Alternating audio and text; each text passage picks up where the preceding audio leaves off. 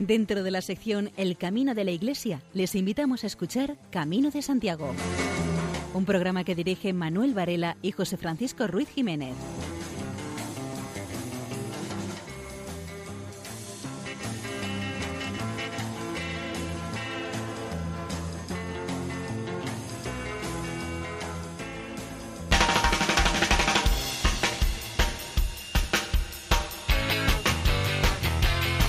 Queridos oyentes, les damos la bienvenida a una nueva edición del programa Camino de Santiago en la sintonía amiga de Radio María.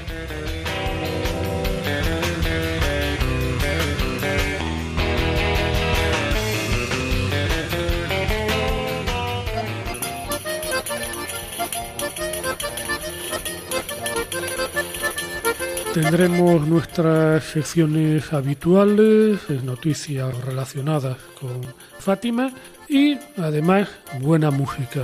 Y sin mayor dilación, entramos en materia.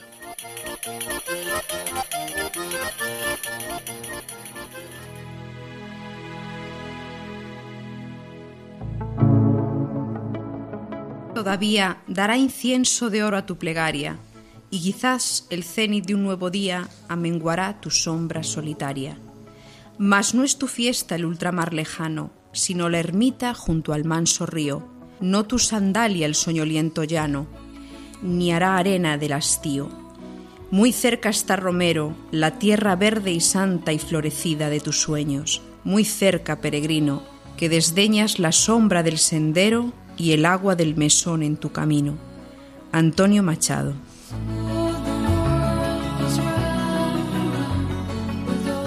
Realizar una ruta de peregrinación supone emprender un camino que es a la vez exterior e interior. Hay quien ve en ello una marcha dura y probática, una vía iniciática que supone una toma de conciencia de la trascendencia de la vida y la adquisición de unos dones espirituales, todo un proceso de transformación que culmina al alcanzar el destino. Las personas que se deciden a realizar una peregrinación, sea cual sea, le supone emprender un camino físico como intelectual, es decir, que el camino lo hace con los pies, pero también con la cabeza, y hay quien lo ve como un reto físico, que puede ser una marcha muy dura a veces, no superar físicamente sin que nosotros nos demos cuenta hasta que las fuerzas nos fallan de todo y nos dejan tirado. Otras personas se lo toman como un reto interior para nosotros, que nos supone una toma de conciencia de lo que se presenta ante nosotros como un reto más de nuestra vida. También el camino nos hace grandes, porque poco a poco nos va transformando, cuando nuestras conciencias van adquiriendo una responsabilidad de buenas cosas espirituales, que nos van mostrando un camino a seguir para poder llegar al fondo de esa meta que nos hemos marcado para conseguir las metas deseadas, tanto físicas como psíquicas, que nos va a llegar a cambiar alguno de los hábitos de nuestra vida, siempre para mejorar nuestra convivencia con los demás y con nosotros mismos. Todos los kilómetros no son iguales, no es lo mismo un kilómetro al comienzo que en medio que al final. Un kilómetro tiene un valor distinto para cada peregrino y dentro de la jornada de cada uno. Los kilómetros acumulados algunas veces son una carga insoportable, otras en cambio te proporcionan la fuerza necesaria para seguir y llegar a tu destino. No hay un kilómetro igual para nadie. No es lo mismo cuando hacemos los primeros kilómetros, donde tenemos las fuerzas y los reflejos a tope. Tenemos el depósito lleno de buenos propósitos y de grandes ideas. Pero no es lo mismo con el paso de las etapas. El cansancio va haciendo mella en nuestros cuerpos. Los reflejos se van haciendo más lentos. Según van pasando los días, las mochilas se van vaciando. El carácter va cambiando poco a poco. El estrés empieza a acompañarnos como un amigo invisible. La mochila se hace pesada y parece que cada vez se clavan más en los hombros y en las espaldas. Las ampollas en los pies van marcando nuestros pasos. Eso importa poco, pues la moral cada vez es más alta, por estar llegando cerca de conseguir esas metas que nos hemos marcado.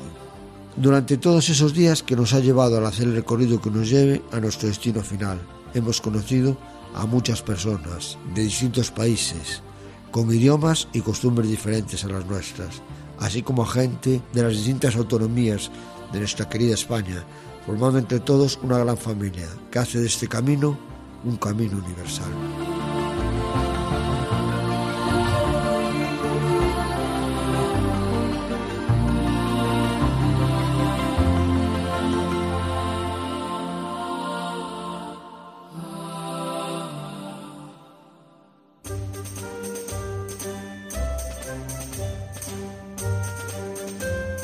Los monarcas belgas, Felipe y Matilde, acompañados por dos de sus cuatro hijos, estuvieron en Navarra haciendo el Camino de Santiago, según informa el periódico El Mundo. Los reyes y sus hijos, los príncipes Gabriel Balduino de catorce años y Manuel Leopoldo de doce, realizaron varias etapas en el tramo de la ruta jacobea que discurre por las inmediaciones de la localidad de Estella Lizarra. Los monarcas Felipe y Matilde aterrizaron en Pamplona el jueves trece de abril y permanecieron hasta el sábado quince alojados en el Hotel Chismista, en Estella, a solo quince minutos a pie de la ruta de peregrinaje. Se trata de un edificio singular del siglo diecinueve que fue una fábrica de harina levantada a orillas del río Ega. Está originalmente decorado con elementos industriales. Dispone además de múltiples servicios totalmente adaptados a las necesidades de los peregrinos, como aparcamiento de bicicletas, servicio de masajes y cubetas de agua caliente con sal para descansar los pies. Cuenta además con un restaurante muy conocido. Según un cliente que coincidió con los monarcas belgas, es una pareja muy agradable, hablan perfectamente español y también son sumamente discretos, hasta el punto de que muchos de los huéspedes que se alojaban en este hotel no se percataron de su identidad.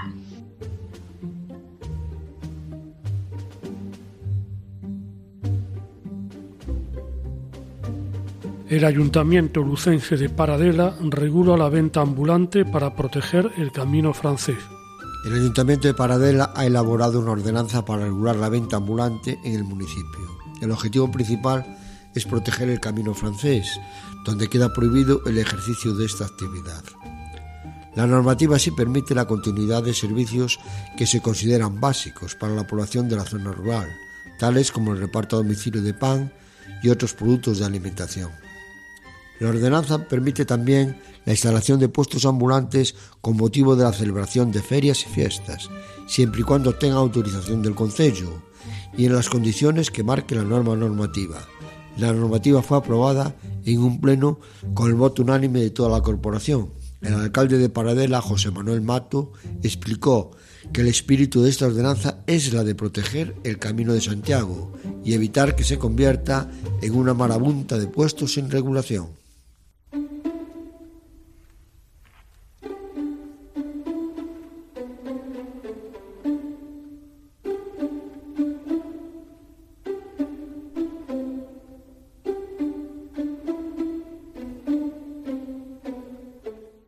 Rescatados cuatro peregrinos del Camino de Santiago con síntomas de hipotermia.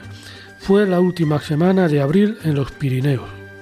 La primera intervención ha tenido lugar al recibirse a las quince y diecinueve horas la llamada de una mujer de nacionalidad brasileña que se encontraba junto a dos compatriotas en el refugio Izandorre y que necesitaban ayuda debido a las malas condiciones climatológicas.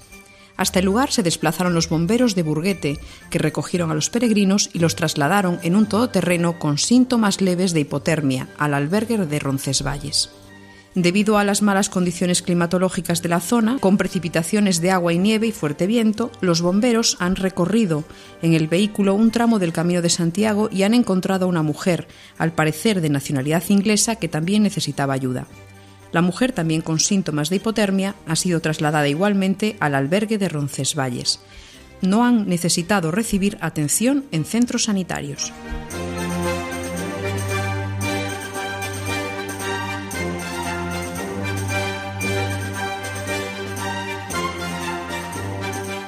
De Trondheim, Noruega, a Santiago de Compostela, nueva ruta. Se está desarrollando la denominada Ruta de los Peregrinos, Eurovelo tres, que unirá a la ciudad de Trondheim con Compostela, en un recorrido de algo más de cinco mil cien kilómetros. Pretende enlazar dos de los principales centros de peregrinación católica en Europa. La Catedral de Nidaros, uno de los principales monumentos históricos de Noruega, y donde se conservan los restos de San Olaf, y la Catedral de Santiago de Compostela. Este itinerario cruzará siete países: Noruega, Suecia, Dinamarca, Alemania, Bélgica, Francia y España. La ruta evitará en lo posible el tráfico motorizado. El ancho de la vía permitirá el paso de dos bicis, estar pavimentada en su mayor parte y evitar pendientes superiores al seis por ciento. Ángel Campos, que ya hizo veinticinco veces el Camino de Santiago, comenta la actual situación de la ruta. Pero no se preocupen, que solo nos la comentará una vez, no veinticinco. La primera vez que hice el Camino de Santiago, en mil novecientos noventa y tres, con salida do Cebreiro, era muy distinto. El camino norte, el primitivo, el de invierno, prácticamente no se conocían y hasta caminar por el francés era un suplicio. Quiero decir que al pasar los años hemos encontrado caminos nuevos o que no tenían la afluencia que tienen ahora. Creo que arreglar los caminos está bien, pero no me parece correcto hacer autopistas. El peregrino quiere comodidades, pero en su justa medida. En los últimos tiempos, la afluencia de peregrinos por el Camino Norte y por el Primitivo se ha multiplicado. Es una alegría, pero no hagamos del camino una feria. El camino es una peregrinación a una ciudad santa, a donde muchas gentes de distintos lugares acuden con devoción por la presencia de la tumba del apóstol Santiago. La palabra peregrinación tiene un significado muy espiritual para quienes hacemos el camino con devoción, así que no estropeemos esta fuente de vida y de espiritualidad que nos dejaron los caminantes a lo largo de los siglos. Cuidemos el camino, pero no lo convirtamos en un sitio de recreo y de pachanga. Caminemos con esperanza y con respeto hasta llegar a nuestra meta, disfrutando de las gentes y del paisaje, pero sin olvidar que vamos a un lugar santo, un lugar donde nuestra meta es postrarnos a los pies del apóstol.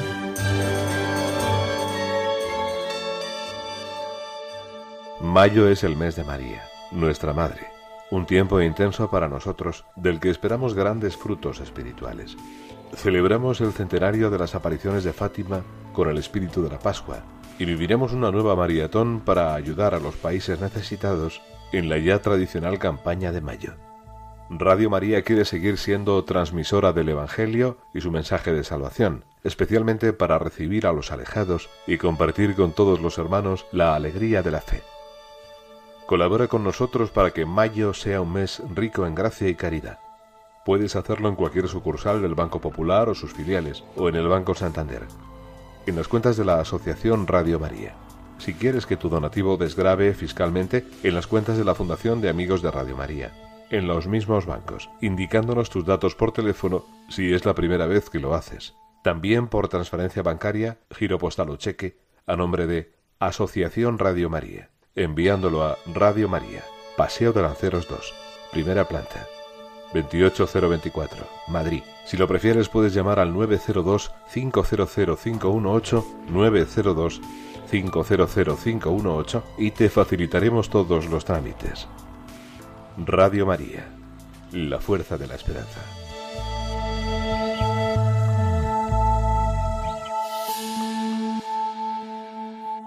Madre Deus interpreta Mayo, Maduro Mayo en su disco Ainda.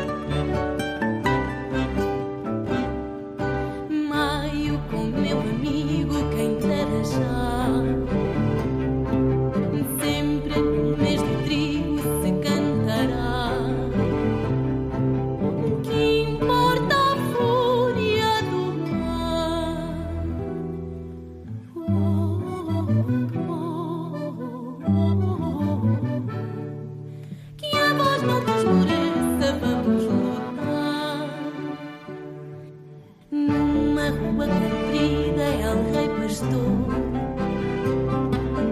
vendo o sol da vida que mataram.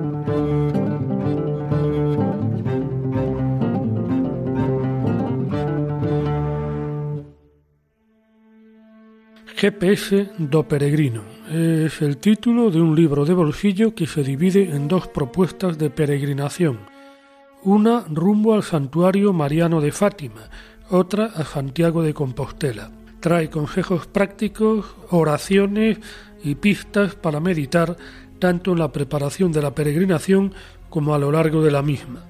Pues bien, uno de los textos es el de Amado Nervo, Irás por el camino.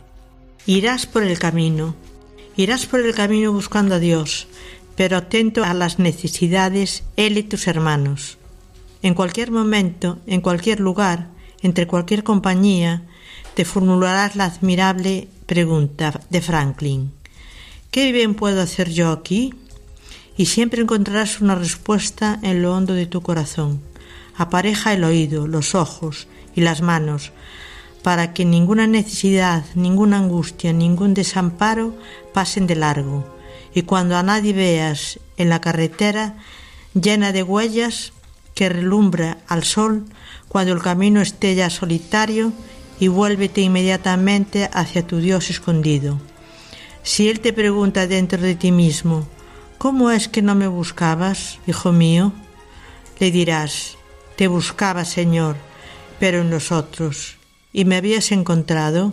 Sí, Señor, estaba en la angustia, en la necesidad, en el desvalimiento de los otros.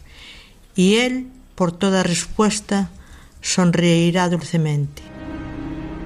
David Pedro Morais es el autor de un escrito titulado Mis peregrinaciones a Fátima. Mis primeras experiencias como peregrino fueron en dos mil cinco y dos mil diez. El último año, cuando el Papa Benedicto dieciséis visitó Cava de Iria. En las dos ocasiones caminé los ciento setenta y cinco kilómetros que separan Viseu de Fátima. Las peregrinaciones en grupo fueron completamente diferentes al Camino de Santiago.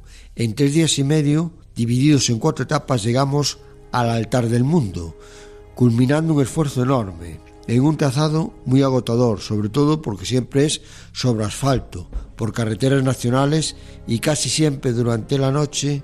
Solo dos de las noches coincidieron con el tiempo de dormir de los camioneros y conductores en general.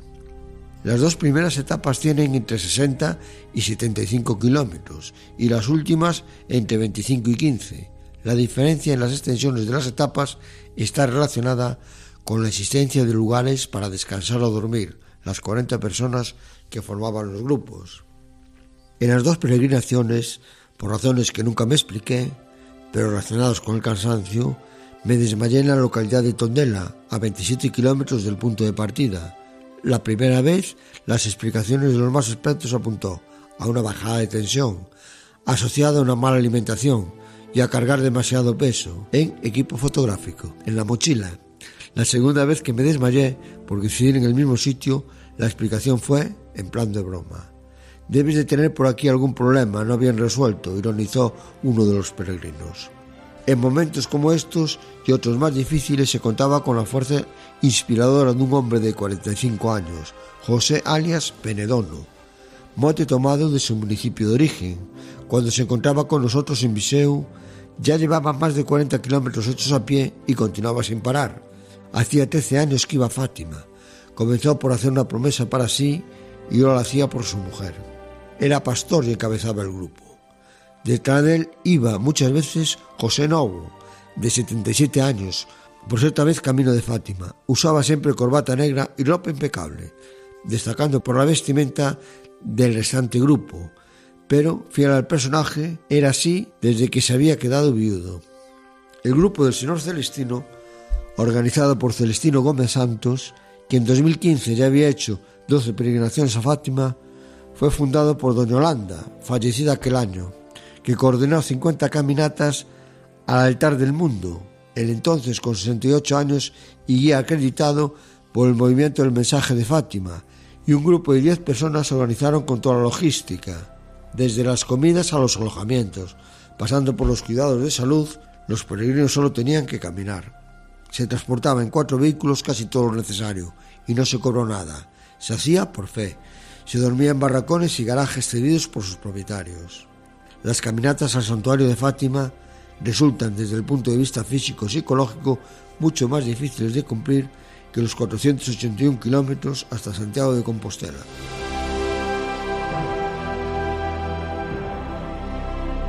José Lima salió a pie de Roma y espera llegar a Fátima tras peregrinar cinco meses.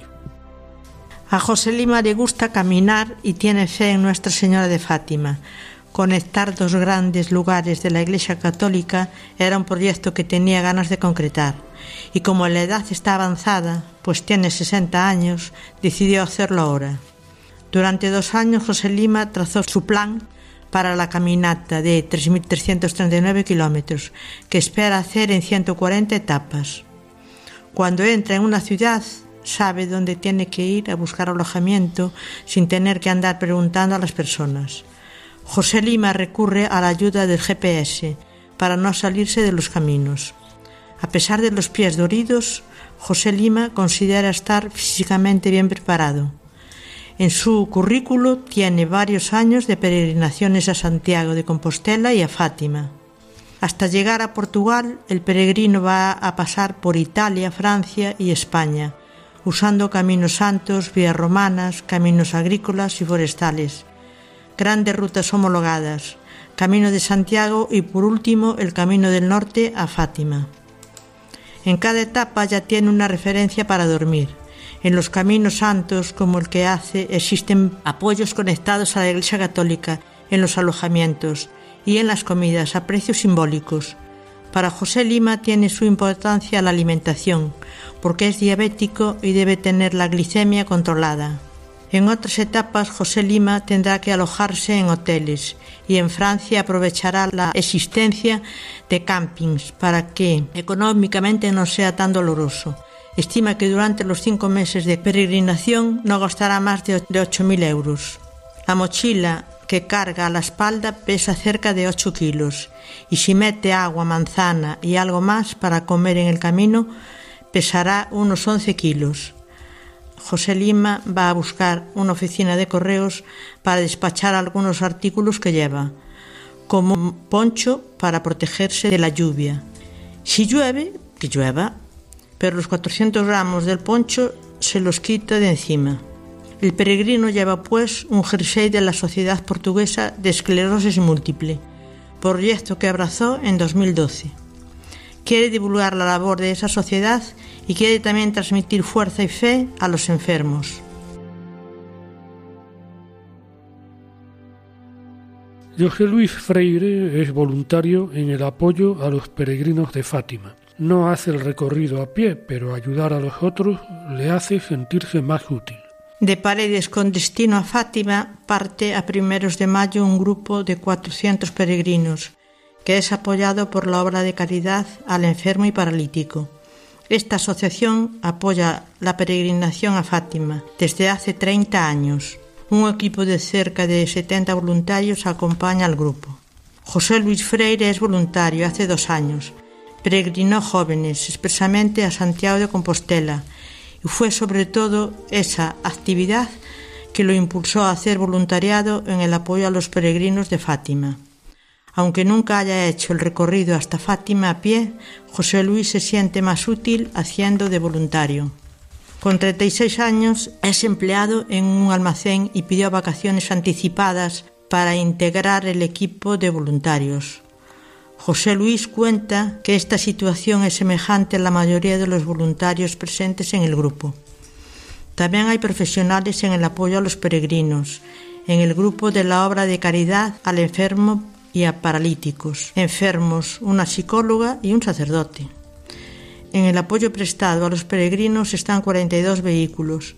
Hay algunos camiones cedidos por empresas para la peregrinación, coches que transportan las cocinas, coches frigoríficos para los alimentos y coches para el equipo de enfermería. El padre Feliciano Garcés, presidente de la obra de Caridad al Enfermo y Paralítico, es también un peregrino y voluntario en la peregrinación a Fátima. Por el camino, el apoyo espiritual es prestado por el sacerdote, habiendo también momentos de oración. Se celebra cada día la Eucaristía y se reza el rosario.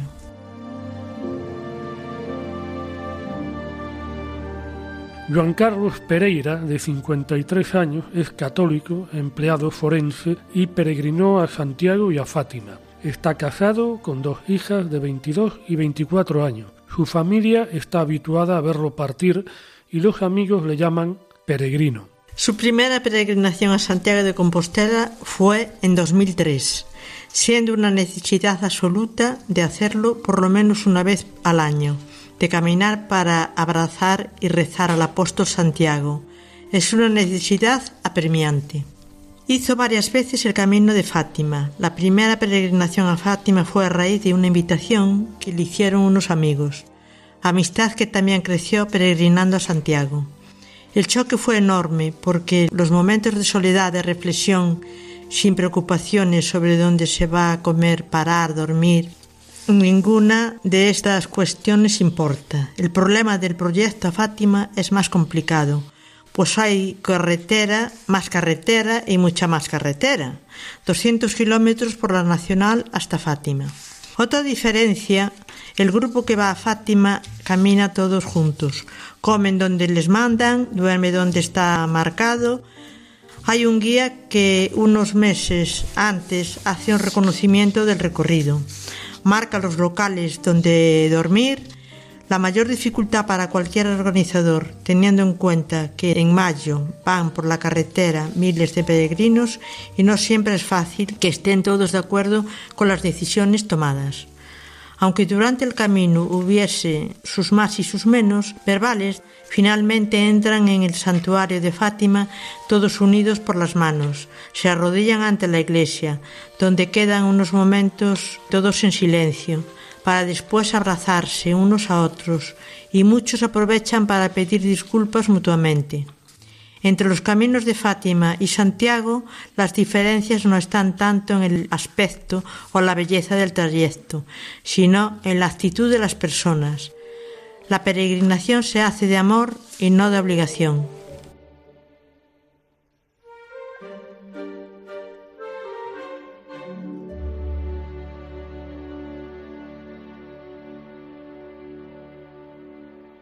El grupo Shaile interpreta Aquel Mayo.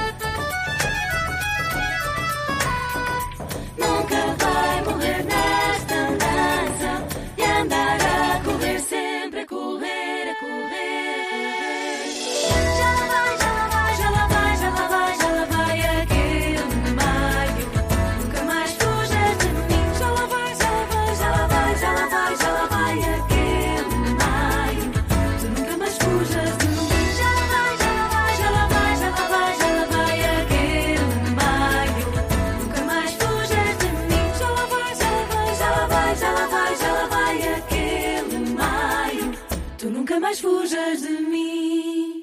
Están escuchando Camino de Santiago en Radio María. En su sección Peregrinos de Actualidad, Manuel Ventojino nos invita a peregrinar con él la etapa Buente en Palme. Etapa del Camino Francés Buente en Palme. Cuando tienes un día con sol y con mucha luz, sabes por experiencia que la etapa de ese día, salvo que ocurra algo imprevisto, la etapa sale bien.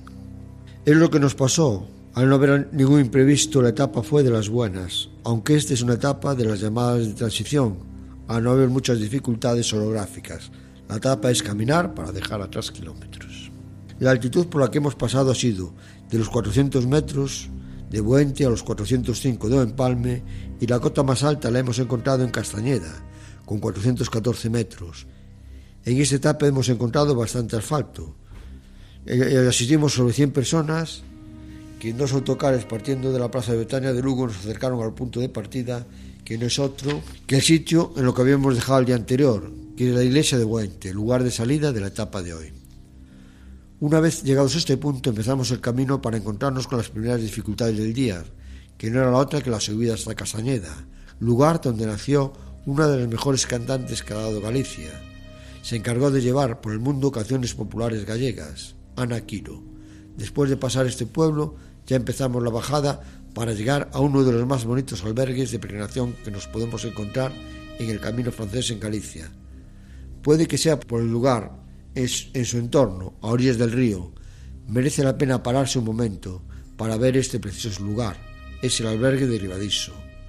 Una vez pasado este albergue empezamos una leve subida que nos llevará hasta Arzúa, lugar emblemático de esta zona, que nos recuerde que Santiago ya está cerca, que el camino se nos hace más llevadero, pues estamos, como se suele decir, a tiro de piedra para acabar este. En Arzúa podemos encontrar todos los servicios que puede necesitar el peregrino. Aquí sus gentes acogen con los brazos abiertos a estos. Dejando atrás Arzúa, siguiendo hasta Cortorbe, el piso es casi todo el mismo recorrido, asfalto, y con el tiempo se hace bastante pesado. En las zonas donde no hay asfalto cruzamos bosques, en su mayoría de árboles autóctonos, que dan un respiro con sus sombras al peregrino. Vamos dejando atrás distintos núcleos de población, pero casi todos tienen su bar-restaurante para el descanso del peregrino con una aceptable calidad-precio. Vamos dejando a Calzada, Outeiro, Boavista, hasta llegar a Empalme, el lugar donde hoy acaba esta etapa. Como estamos llegando a Santiago, en esta etapa ya se van incorporando los peregrinos del camino primitivo y del norte. Ya encontramos peregrinos de distintas nacionalidades que con sus mochilas al hombro van recorriendo los caminos. El camino está bastante bien de piso, incluso está limpio, a pesar de la cantidad de personas que lo recorren. Hemos podido ver grupos de jóvenes que, acompañados por personas mayores, están recorriendo estos días el camino. Solo una pequeña pega, sobre todo a los ciclistas que nos recorren como nosotros el camino, que tengan en cuenta que el camino no solo lo usan ellos, que hay muchas personas andando, que no ven. Cuando vienen por detrás no se ven, pudiendo hacer un cambio brusco en el camino y pudiendo llevar por delante a cualquiera de los que vamos andando, sabiendo que estos llevan varios días andando y las fuerzas y reflejos no son tan buenos que cuando empezamos. Todos debemos de respetar, respetarnos todos. El camino no es monopolio de nadie, el más débil es el peregrino que lo hace andando. Y así acabamos esta etapa que nos deja a una sola etapa de llegar a Santiago.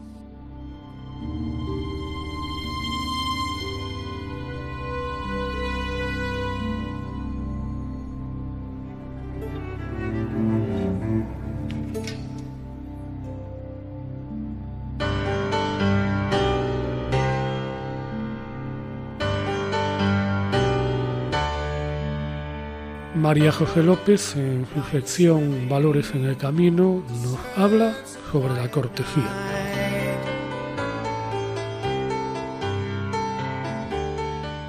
Cortesía. El camino peregrino resulta ser una iniciación a la cortesía. Es un concepto del humanismo europeo del Renacimiento que se desarrolló en una corriente de pensamiento que quería fundar el vínculo social sobre el aprendizaje de un código común de buenas costumbres. San Juan Bautista de la Salle tuvo una comprensión teológica de este comportamiento. Define la cortesía como virtud que relaciona con Dios, el prójimo y con nosotros mismos. la vocación cristiana se realiza con una capacidad de comunicación mutua entre los hombres. Este comportamiento se funda en el hecho de respetar a los otros viéndolos como hijos de Dios y los hermanos de Jesucristo. La cortesía cristiana es una conducta sabia y regulada que hizo parecer sus discursos y sus medidas exteriores al sentimiento de modestia, de respeto, de unión y caridad respecto al prójimo, teniendo cuidado con el tiempo, con los lugares, con las personas con quien se conversa.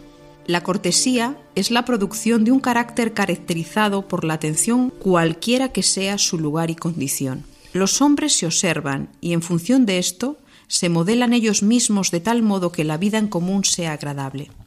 La cortesía es una contraparte a la agresividad y al odio. La peregrinación, al aplicar comportamientos como la cortesía, la escucha, la simpatía, el saludo, la sonrisa, la benevolencia, hace posible una atmósfera pacífica que ayuda a trabajar conciencias, almas y espíritus capaces de federar los individuos y los grupos. La credencial de peregrino no es un salvoconducto para vivir gratis unos días. El peregrino no puede exigir atención o comida. La mayoría de los hospitaleros son voluntarios, el resto está trabajando. Su nivel de generosidad lo deciden ellos y no cada peregrino que pasa por el albergue. Un peregrino auténtico siente la necesidad de devolver lo que hicieron por él. Muestra su agradecimiento cuando es útil a otros peregrinos. Ofrece a otros sus conocimientos, información, experiencia, tiempo y trabajo. Cuando procura no manchar y limpia lo que ensucia, cuando cuida las cosas para que no se arruinen. Este tema tiene que ver con el crecimiento personal, reconocer y expresar el agradecimiento.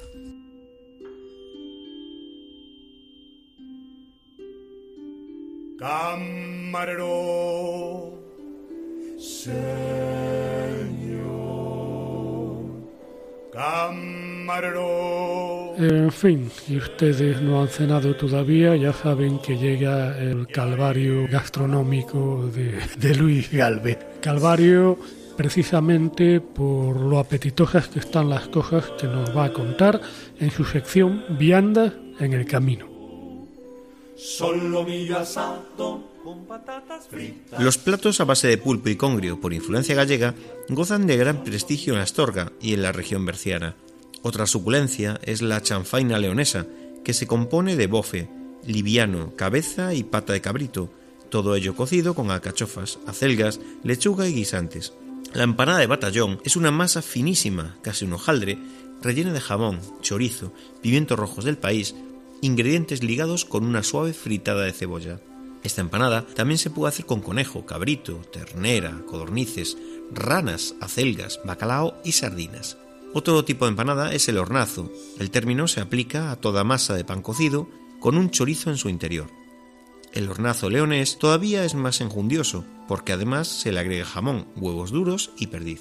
Calderetes, salpicones de caza, chanfaina de liebre, ancas de rana, cangrejos de río, bacalao con patatas, sopas de ajo con patatas, codornices con tomate, codornices asadas y metidas cada una en un pimiento, liebre con tomate, congrio al ajo frito, patatas con sangre y cebolla, completan, sin agotarlo, el recetario leonés y berciano. No faltan tampoco las migas pastoriles, que se preparan con pan, mantequilla fresca y azúcar, ni tampoco la freisolada, hecha con flor de harina y mantequilla fresca, a la que se añade leche. Esta masa se fríe para hacer tortitas. Era muy típico en Navidad comer el lechazo asado con leña de roble o de encina y al horno de barro, acompañado con ensalada de escarola o lechuga y pimientos rojos del Bierzo. Otros platos típicos de Navidad son la coliflor al ajo arriero, la sopa de almendra, pollo o pavo guisado. En Sagún había costumbre de comprar el pavo en el mercado castañero.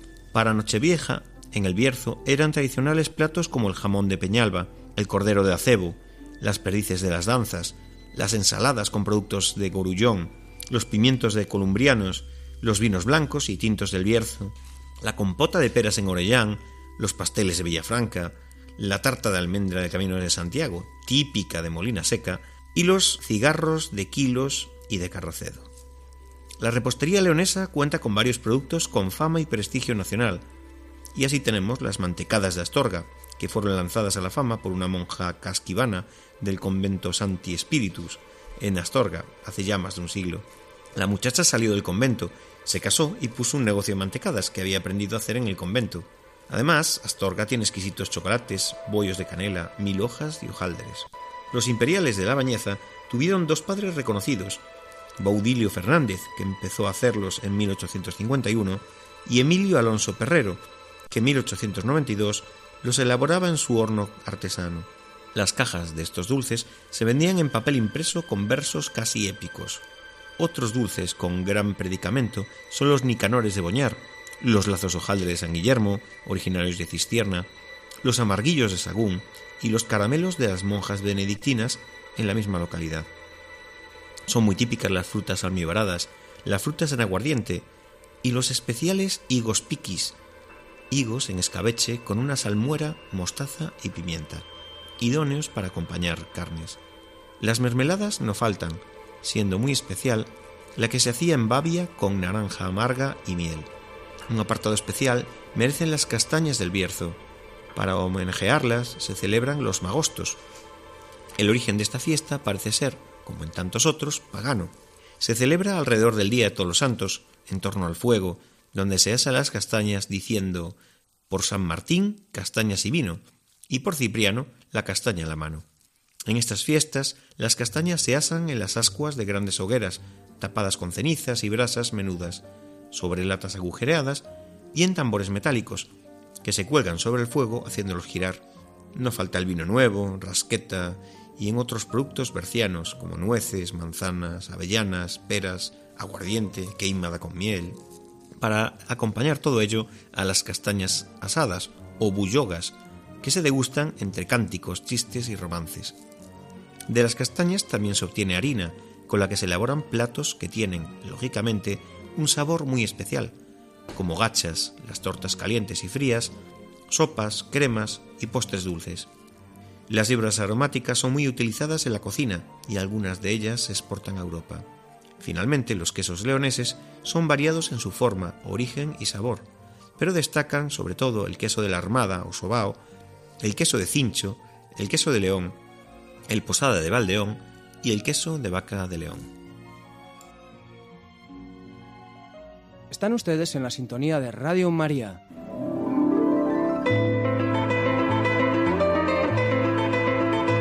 En su sección Páginas en el Camino, María José López nos hace retroceder mil años con los peregrinos de aquella época. Laura Gallego García es una joven escritora nacido en Quart de Poblet, provincia de Valencia, en el año setenta y siete. Estudia Filología Hispánica en la Universidad de Valencia, donde se doctora con una tesis sobre los libros de caballería. Pero no sigue, como podría esperarse, la carrera de docente, sino que dedica todo su tiempo a escribir. Descubre esta vocación a una edad temprana y desde entonces no ha dejado de tejer relatos, apoyada en el numen de la naturaleza que le ha dotado.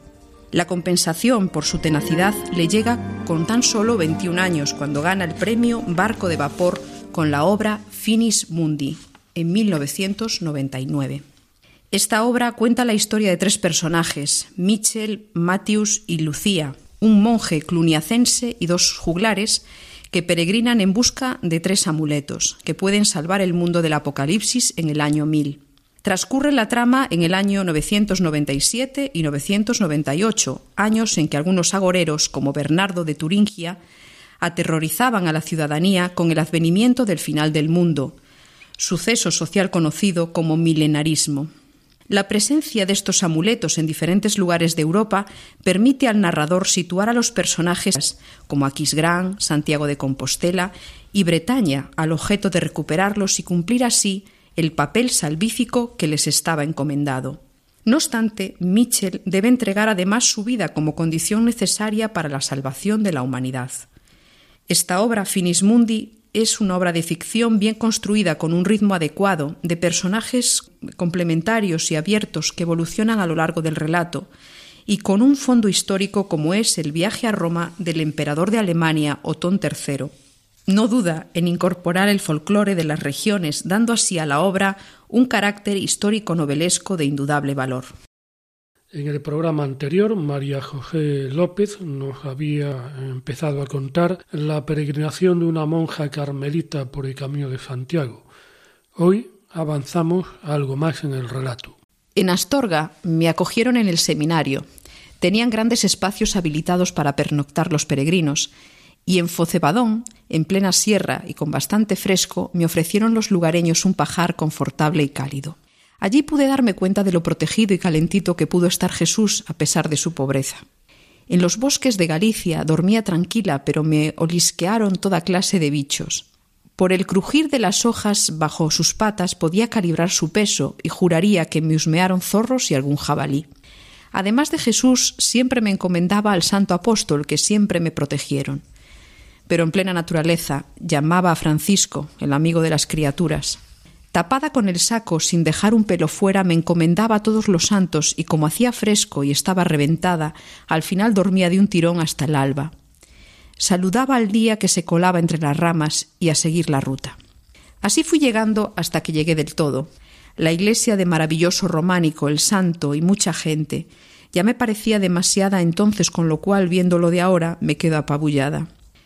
Fui a la oficina del peregrino y, aunque no llevaba el requisito de ir sellando una tarjeta por el cura de las diversas poblaciones de paso, lo cual yo desconocía, por lo que contaba yo y la pinta que traía, se quedaron convencidos. Y me extendieron la compostelana, firmada por el entonces arzobispo de Santiago, monseñor Rouco Varela, que guardo enmarcada, querida, sufrida y preciosa. Llevaba conmigo todas las oraciones de la buena gente que me encontraba y que me encomendaban. Las llevé al santo y durante mucho tiempo le seguía rezando cada día, y sigo agradecida. Y todo este borbotón proviene de una experiencia humana y espiritual muy fuerte en mi vida, en un periodo que podría entenderse aún como búsqueda. En aquel entonces yo tenía ya bien integrados mis referentes en la fe, pero yo me encontré personas en el camino con infinitud de planteamientos diversos con la fe cristiana y no cristiana, y sin ella. Y sé que en este tiempo de indigencia y provisionalidad, viviendo el presente de la marcha cotidiana, los mismos recursos humanos y espirituales, el mismo esfuerzo personal y la misma fuerza de arriba, regalada por ese amor que nos trasciende, nos unía a todos. Y como nunca sentí que el buen Dios era el mismo y la misma fuerza de su amor y su bondad nos sostenía. Por eso nunca radicalizo la confesión religiosa. Nosotros mismos rayamos a menudo en cierto fanatismo, que en otros criticamos. No queremos darnos cuenta ni creerlo, pero tristemente es así. Por supuesto, yo daré razón y razones de mi fe, los argumentos que fueren, y confesaré mi amor por Jesucristo, mi convicción con respecto a su papel en la historia de la humanidad, pero sé que el mismo Dios se asoma a la conciencia por distintos caminos, y que esto es también voluntad suya. Jesucristo, que para nosotros es referente y guía, va dándose a conocer y revelándose a los que Él designa, poco a poco, incluso dentro de su Iglesia, pues muchos en realidad aún no le conocen. Lo cual no quiere decir que no nos espere a todos. En definitiva, ocurre que hemos de crecer mucho aún, como raza humana y en universalidad, para entender a Jesús profundamente, conocerle a fondo y comprender su verdadera perspectiva, lo que significó su paso entre nosotros. Pero esto es un desvelar de conciencia iluminado que ni siquiera nosotros mismos, su Iglesia, aún calibramos bien. Amor de Dios y hermano tiempo harán el resto. Hermana Azucena, veinticuatro de agosto de dos mil quince.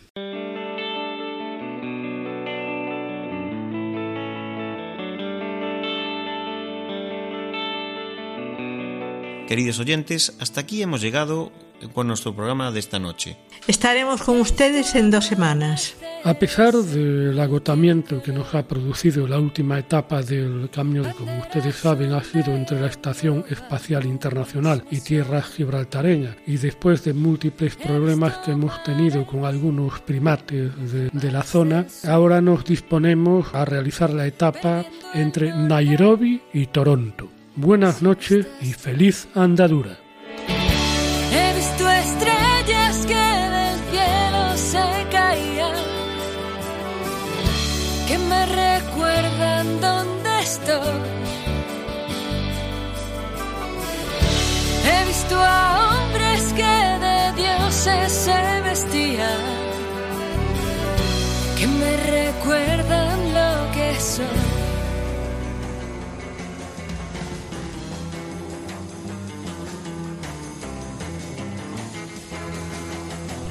Han escuchado en Radio María Camino de Santiago, dirigido por Manuel Varela y José Francisco Ruiz Jiménez.